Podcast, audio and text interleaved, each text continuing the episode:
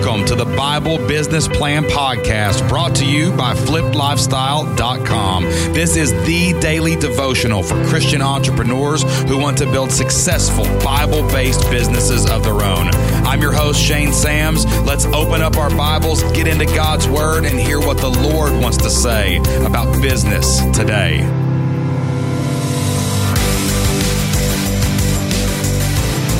Guys, welcome back to the Bible Business Plan Podcast. Got a great Bible verse for you today from Proverbs 21, verse 6, and it is about truthfulness, okay?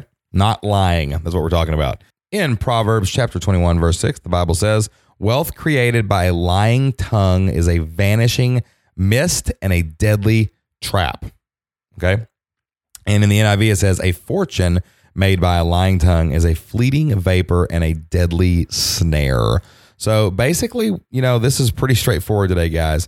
If you're making money and you're lying to get it, that is a short term gain. You know, the Bible here actually says the lying tongue did make a fortune, a fortune made by a lying tongue.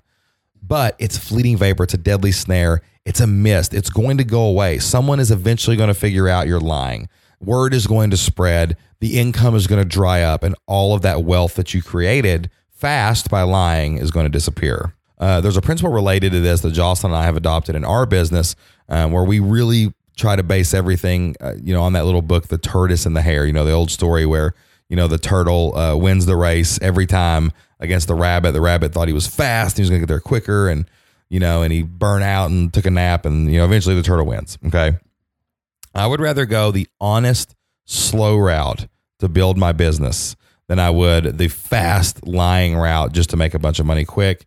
Also, too, that line can hurt other people. You know, when it says it's a deadly trap, you know, it's kind of not just for you. It's we can kind of extrapolate that and go, it's for them.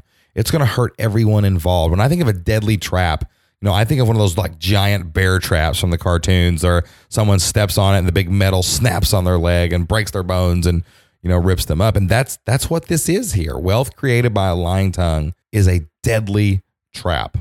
So let's all make a pledge to each other as Christians, as fellow Christian business owners, you know, let's hold each other accountable. Let's build honest businesses. Let's tell the truth and let's build things that are substantial. If a if a fortune built by a lying tongue is a vanishing mist, you know, you can't really touch it. Like I want something substantial that I can reach out and grab a hold of and keep it. That's what we want when we're building our businesses. And we want to avoid that deadly trap. Let's keep each other from getting hurt. Let's not lie about our business dealings. Let's not be dishonest just to make the quick buck.